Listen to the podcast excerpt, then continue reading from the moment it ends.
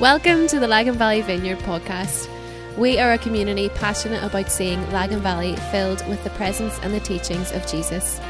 If you would like to connect with us or if we can help you in any way, please visit our website, laganvalleyvineyard.com. I am Hannah, if we haven't met before. I'm part of the team here at LVV, married to lovely James, and it is my privilege to be sharing with you guys this, um, this afternoon. Uh, we're going to be wrapping up our series on Ruth, um, if you're new with us. Um, and next Sunday, we are going to be um, jumping into a new series, 18th of February, um, called Living in the Shadows. And through this series, uh, Stu and Andy are going to be teaching into the hope that we have as Christians as we face physical death.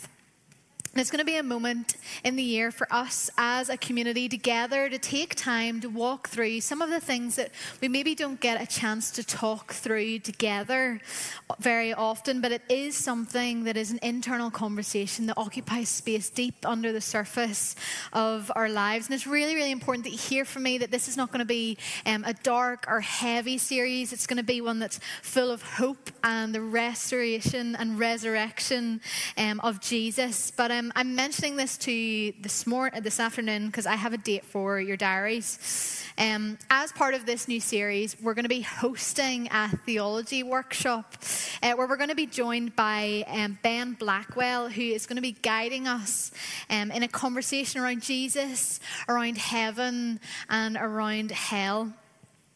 Ben is the vice principal of WTC Theology. If you haven't heard of WTC, it's a college that offers part time, fully accredited degree pathways um, in studying theology. If you haven't heard about WTC, I would absolutely love to chat to you about it. Um, but Ben, he's a really trusted voice, both by us here at LVV, but also in the- theological circles um, across the world. And don't let this word theology spook you um, or let you make any assumptions about what this evening is going to look like. Theology, really simply, it means to study God, which is something that we do every Sunday whenever we gather together and open up God's word together. So I don't want us to be intimidated um, by that word theology.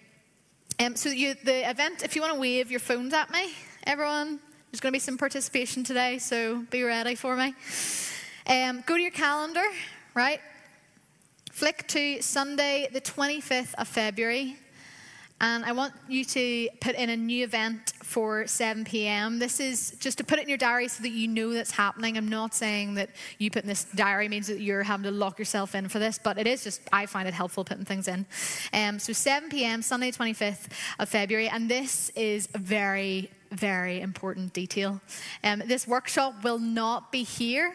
It is going to be in Journey Church in Lisburn. There'll be more information on our social media and our weekly email about um, where that is specifically. But if you show up here, at 7 p.m. on the 25th of February. Uh, Chris and Amy and the youth team will be incredibly overjoyed to see you, but you will end up um, getting roped into doing the monkey. Um, and if you don't know what that is, then I would just really, really recommend that you put 7 p.m. at Journey Church Lisburn and show up for the theology workshop. Um, right, phones away. Can everyone have a Bible handy? If you don't have one with you, um, there should be a black Bible in and around your seat. Um, go ahead and grab that. If you don't see one anywhere, just throw a hand up, and someone from our welcome team um, will be able to give one to you. Um, I forgot mine last week, uh, so don't be rummaging around your bag, pretend to have one when you don't have one, because there's no judgment. No judgment. Has everyone got one? Okay, good. Um, if you didn't have a Bible when you walked in here and you're now holding a black Bible, that is officially your Bible, so take that home with you. Um, so, yes, as I said, we're in our final week of a series of the book of Ruth. And um, why don't you turn to Ruth in your Bibles? In the black Bibles, it's, page, it's page 181. And uh, we're going to be in chapter 4 this week.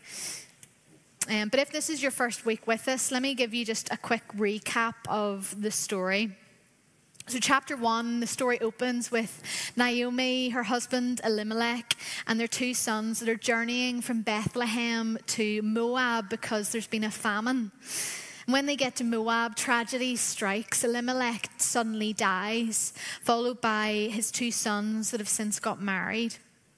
So Naomi is now a widow, um, and she's left with her two daughters-in-law, um, Orpah and Ruth, who are also widows. Naomi begins to travel back to Bethlehem because she hears that there's food in the land. And one of the girls, Orpah, she decides to stay in Moab.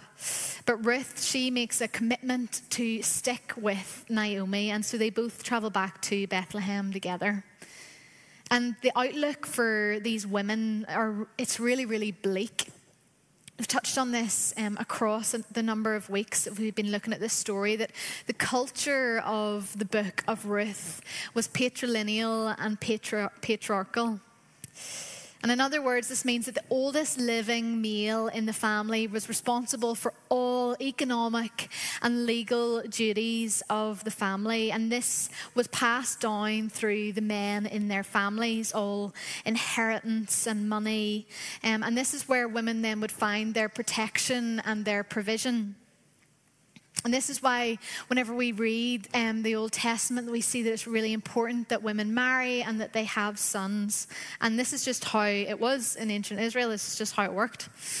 And so Naomi and Ruth, who had lost all the men in their family, they were utterly destitute. They had no provision, no protection or inheritance, and they relied solely on the charity of strangers to stay alive.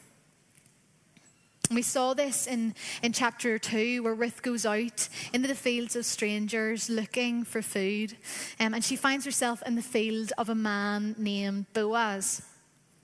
Boaz notices Ruth is aware of how incredibly dire her situation is and offers her provision by sending her home uh, with lots of food and protection in his field by ensuring that nobody will touch or harm her. And then we start to see a little bit of a love story begins to unravel, and we discover that Boaz is Naomi and Ruth's kinsman redeemer. This word kinsman redeemer, it basically means that Boaz has the legal ability to step into Naomi and Ruth's family to provide and protect them and to also ensure that the male lineage that they're attached to, that their husbands had, um, won't come to an end because the men have died. And so then last week in chapter three, uh, we watched as Naomi hatched this pretty risky plan for Ruth to approach Boaz in the middle of the night following a party and essentially propose to Boaz, asking him to take up this role of kinsman redeemer, to marry Ruth and redeem their family name. And then the chapter ends with the cliffhanger of all cliffhangers, where Boaz presents the problem that legally there is another man that has the right to take this role before he does. And so the scene ends with Boaz promising to find out that day whether this other man is willing or not. And so now we find ourselves in Ruth chapter 4. Wave your Bibles at me. Nice. Right, we're going to we're to read this together, um, and as we do this, I want you to pay attention to anything that stands out to you, whether it's a word, whether it's a phrase, whether it is a verse. Dana led us in this practice in chapter one, and I love it. It's just a really, really simple way of meditating on Scripture that we can take away with us today uh, by simply paying attention, paying attention to what moves you or what confuses you, letting that ruminate for a while, and then doing a wee bit of theological digging because we all do theology, right? We all are theologians whenever we open this word and study it together. So pay attention to what stands out to you. I'm going to read chapter 4 Holy Spirit, come. Meanwhile, Boaz went up to the town gate and sat down there just as the guardian redeemer he had mentioned came along. Boaz said, Come over here, my friend, and sit down. So he went over and sat down. Boaz took ten of the elders of the town and said, Sit here, and they did so. Then he said to the guardian redeemer, Naomi, who has come back from Moab, is selling the piece of land that belonged to her relative Elimelech. I thought I should bring the matter to your attention and suggest that you buy it in the presence of these seated here and in the presence of the elders of my people.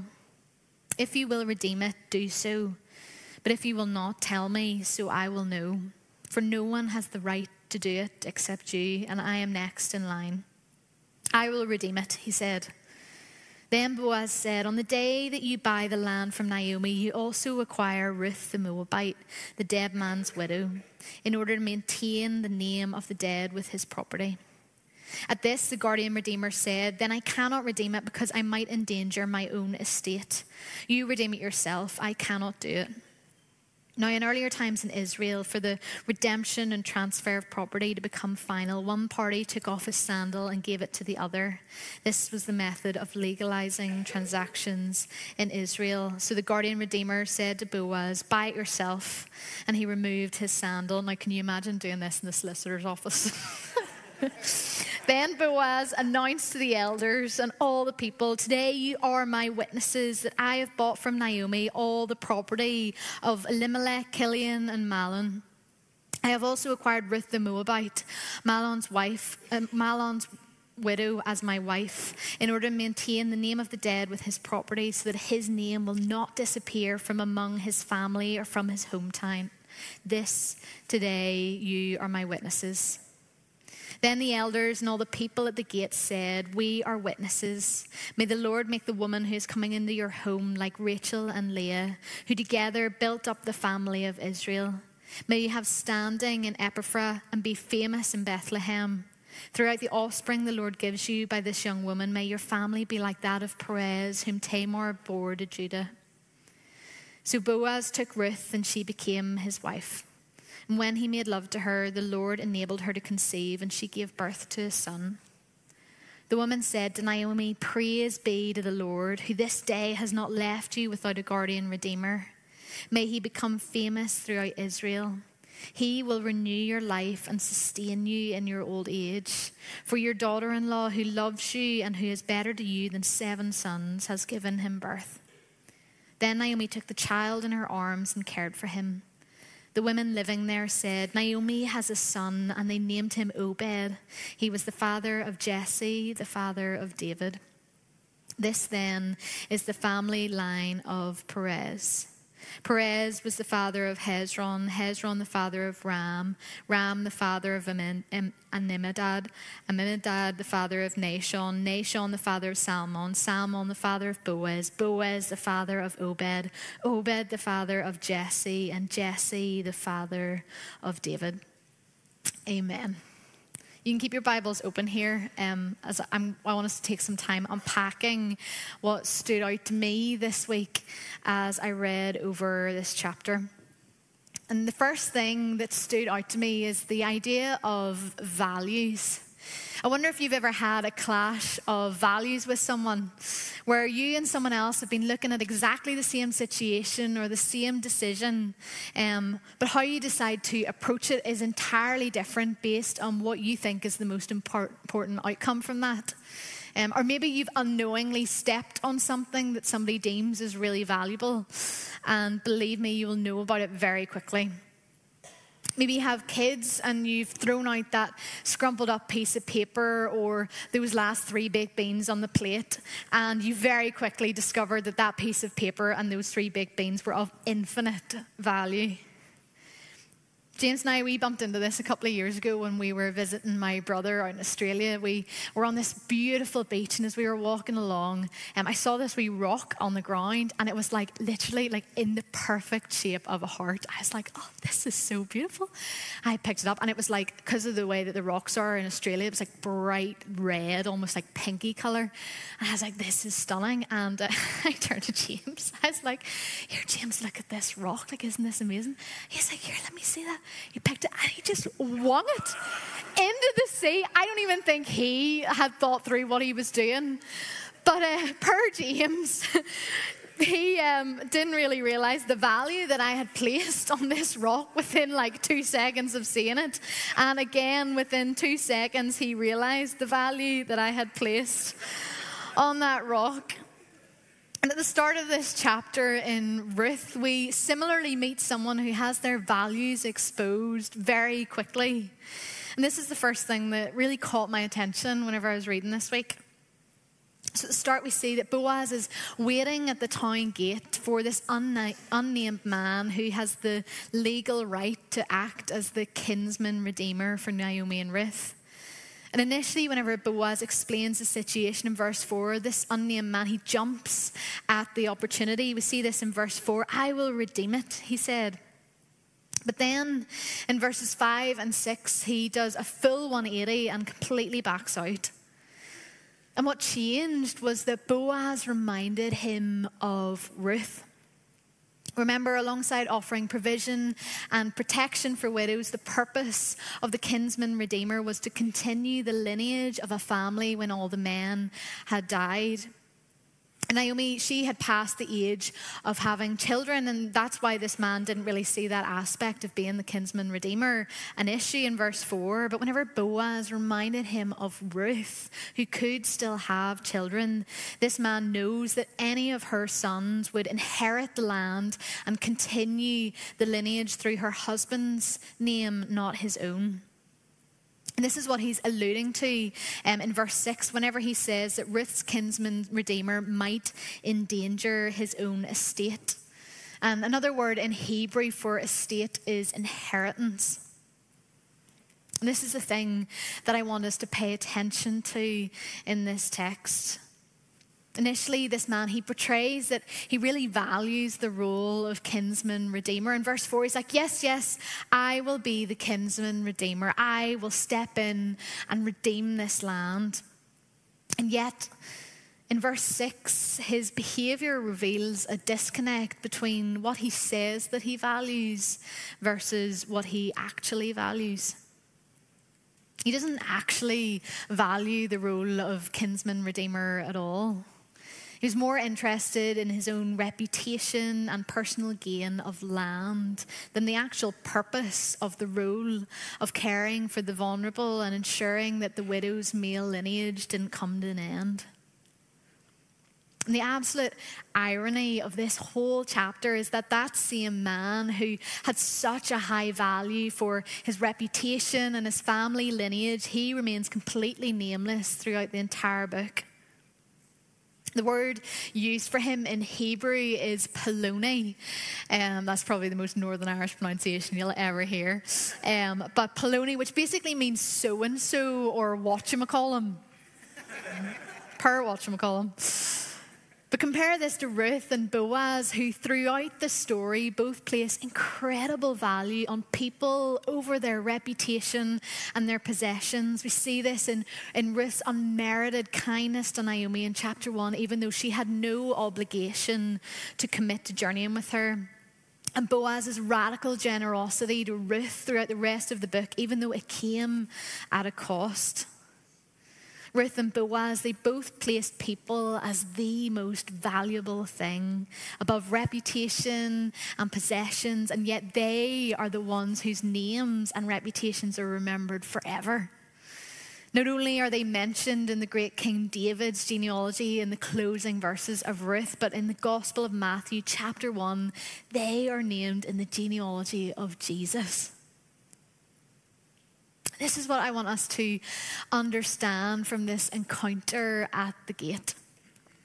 Whatchamacallum, he said that he valued this role of kinsman redeemer, but when it actually required something of him, his behaviour revealed the opposite.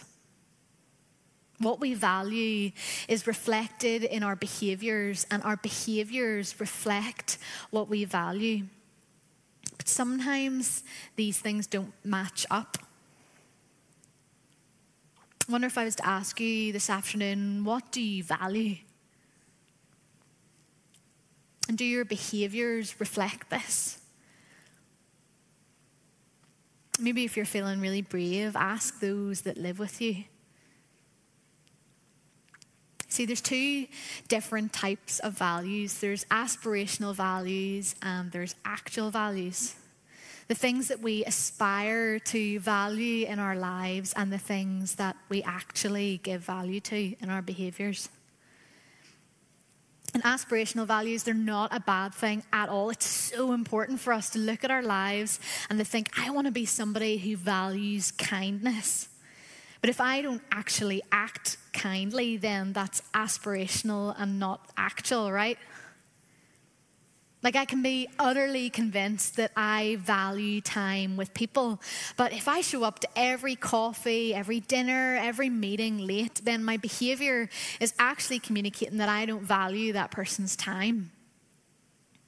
Or I can say that I value my family, but at dinner times, if I find myself sitting on my phone, my behavior is communicating that I actually value social media more than the people that are sitting in front of me. I think it's really important for us to identify the disconnect between our values and our behaviors.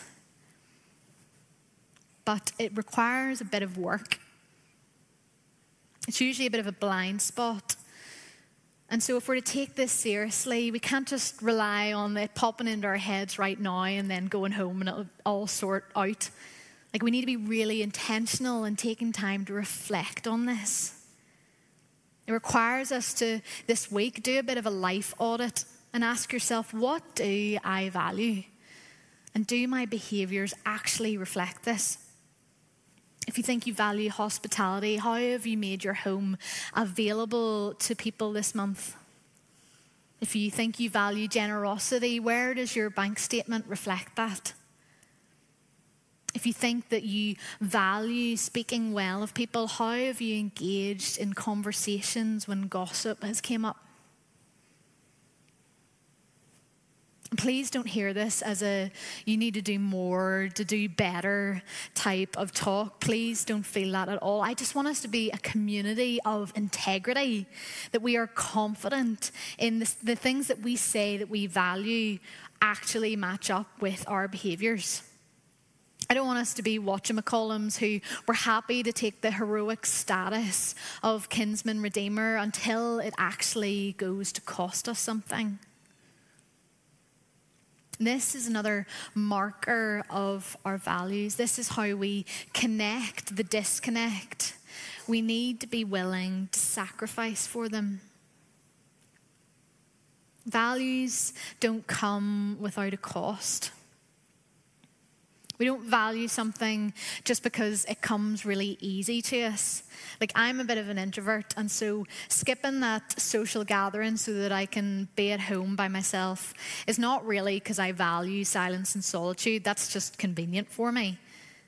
Valuing silence and solitude actually looks like crafting in time into my week for silence and solitude to exercise it as a practice, even whenever I don't feel like it. Or maybe it's sacrificing those extra moments of sleep before everyone wakes. And if you know me, this is a really big sacrifice. Values, they, they require sacrifice. And this is how we take our aspirational values and implement them into actual values. Generosity, um, it's a really, really simple example of this. A value for generosity it isn't revealed by giving when we have extra. That's not actually what generosity is. A value for generosity is revealed through committing to give, regardless of when we have extra or when we have less. When we look at this kinsman redeemer role, the whole purpose was God's way of ensuring generosity and protection was extended towards those that were most vulnerable. Whatchamacallum, he aspired to play this role up until the point that it was going to cost him something. And that's whenever he backed out.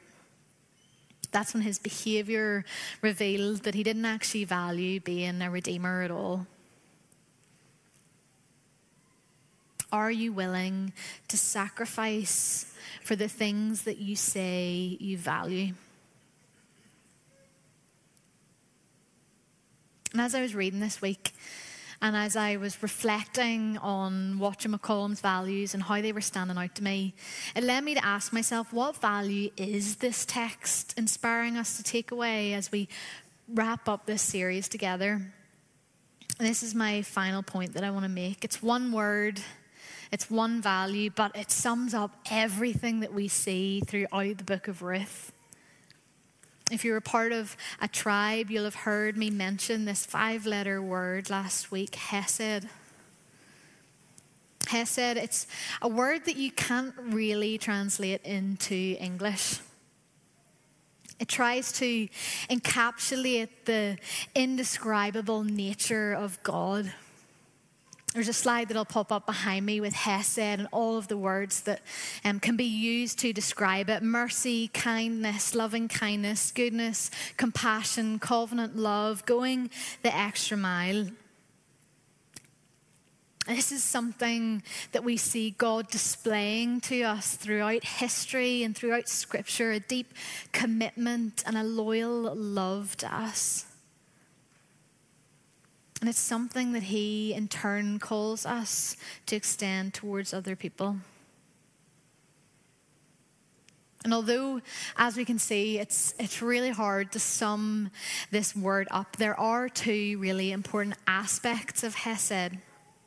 Firstly, it's kindness that can't be earned, it's not given under any obligation. And secondly, it involves extravagant generosity that goes above and beyond what could ever be anticipated or um, unimagined. Unmerited kindness and radical generosity two key aspects of Hesed. And for Israelites, it would have been so glaringly obvious that Hesed was the value woven into the entire book of Ruth. But for us, we've had to do a wee bit of theological digging to find it, right? The purpose of the book of Ruth, it was to help people understand what behaviors reflected a value for Hesed.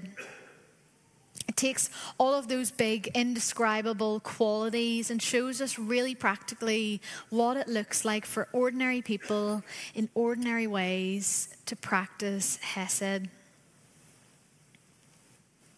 as we come to land this, this afternoon, I want to speak to three different types of people in the room around this idea of Hesed. Firstly, I want to speak to the Naomi's you find yourself in chapter one right now where everything around you feels like it's fallen apart relationships, financial security, identity, future. You feel like you've tried calling out to God, but nothing's changed, and you feel yourself starting to become bitter. And I want to ask you this afternoon where are your Ruths? Where are the people around you that you need to allow into your situation so that they can become human embodiments of God's Hesed? This whole story would have looked entirely different if Naomi refused to let Ruth commit to journey in life with her. If she didn't allow herself to be vulnerable and say, okay, this isn't pretty, but I need your help and I don't want to journey this by myself. And if you find yourself in a situation like Naomi this afternoon, you need to know that God is fiercely committed to you. His goodness is reaching towards you, but you need to stop trying to hold everything together and instead open yourself up to receive this is how you will find the Hesed of God. Secondly, I want to speak to the Ruths. You know that you are partnering with God in something, maybe it's in your workplace or in friendships or family, and there's just a lot of things that are getting in the way. Maybe it's fear or doubt, or it's just obstacle after obstacle after obstacle. And Ruth reminds us that God partners with ordinary people in ordinary situations of life, but these situations are difficult. There's nothing easy about the commitments that Ruth had to make in order to partner with God and show Hesed. And so, if you feel like you are a Ruth today, I want to remind you not to overlook your behaviors in the mundane moments of life. Don't underestimate the power in giving your yes daily to committing to where God has you, even if you feel like you're not getting anything back. really simply as, as we come to worship, I just want to invite you, if you're a Ruth, to remember where God has been faithful in the past and let that remind you that He will be faithful in the future. Thirdly, I want to speak to the Boazes. Maybe if the band want to come up.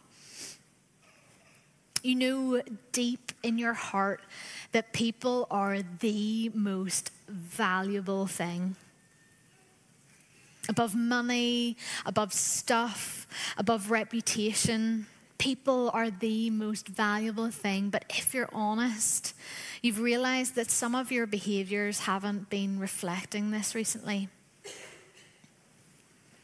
Boaz, he reminds us that Hesed, this deep value for loving people, it doesn't come without a sacrifice. And so, if you feel like you identify with Boaz this afternoon, I want to ask you what feels really costly for you right now? Maybe this is the indicator of where you need to lean into showing Hesed, showing that radical generosity. Maybe it's showing kindness towards somebody that has spoken really hurtfully over you recently. Maybe it's being really intentional with your spending habits so that you can budget monthly giving to something rather than just giving whenever you have extra. What feels costly for you right now?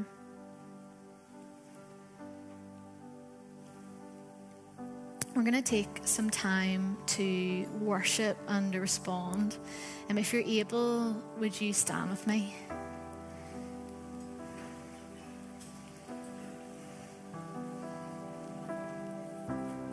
But before the guys lead us, I want us just to take a moment to be really honest with ourselves and with God in this place about where we're at whether you feel like you're a Naomi that maybe needs to stop trying to hold it all together and instead open yourself up to receive. Maybe you feel like you're a Ruth that needs to give your yes again to where God has placed you and is partnering with you. Or maybe you're a Boaz that needs to lean into Hesed even though it comes at a cost. And I just want to remind all of us this afternoon that we give because we have received from Him. We don't show this Hesed from a place of lack, but that it comes from knowing the goodness, the unmerited kindness, and radical generosity of God in our lives. And so, as we come to worship, I just want to invite us to receive that. To receive that knowledge that God loves you so deeply, that you are the most valuable thing in the world to Him. You don't need to do anything to earn His Hesed love.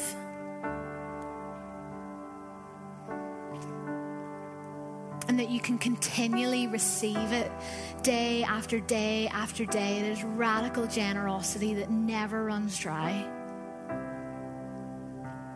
Let me pray as we come to worship. God, we thank you for your Hesed love for us. We thank you that throughout Scripture and throughout history and throughout our lives, time and time again, you're running after us with Hesed love. And even if we maybe don't feel like we've earned it right now, we receive it. That there's nothing that we can do, nowhere that we can go that is too far from the reach of your loving commitment to us.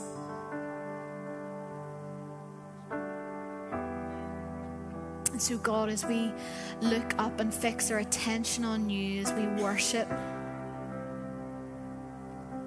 we declare your Hesed love for us in every situation. Come, Holy Spirit.